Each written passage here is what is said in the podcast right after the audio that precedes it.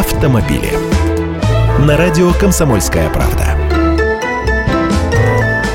Здравствуйте, я Андрей Гречаник. Похоже, китайский автопром на волне укрепления российско-китайской дружбы решил воспользоваться ситуацией для укрепления своих позиций в нашей стране.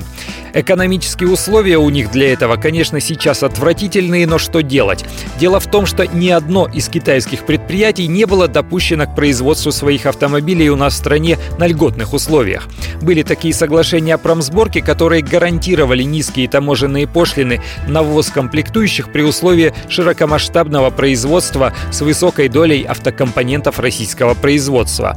О цифрах сейчас говорить не буду, но все нынешние бестселлеры авторынка производятся в нашей стране как раз на этих условиях. И вот теперь черкесский завод Дервейс, это старейшее частное автомобильное предприятие в стране, купил 100% группы Химекс, которая владеет соглашением по промсборке еще с 2005 года. То есть предприятие, которое и сейчас производит китайские машины нескольких марок, может получить такие льготы. Значит, производство автомобилей станет для них более выгодным. Ждать того, что эти машины подешевеют, конечно, не стоит, но это позволит китайцам быть более активными на российском автомобильном рынке, развивать дилерские сети, расширять модельные линейки.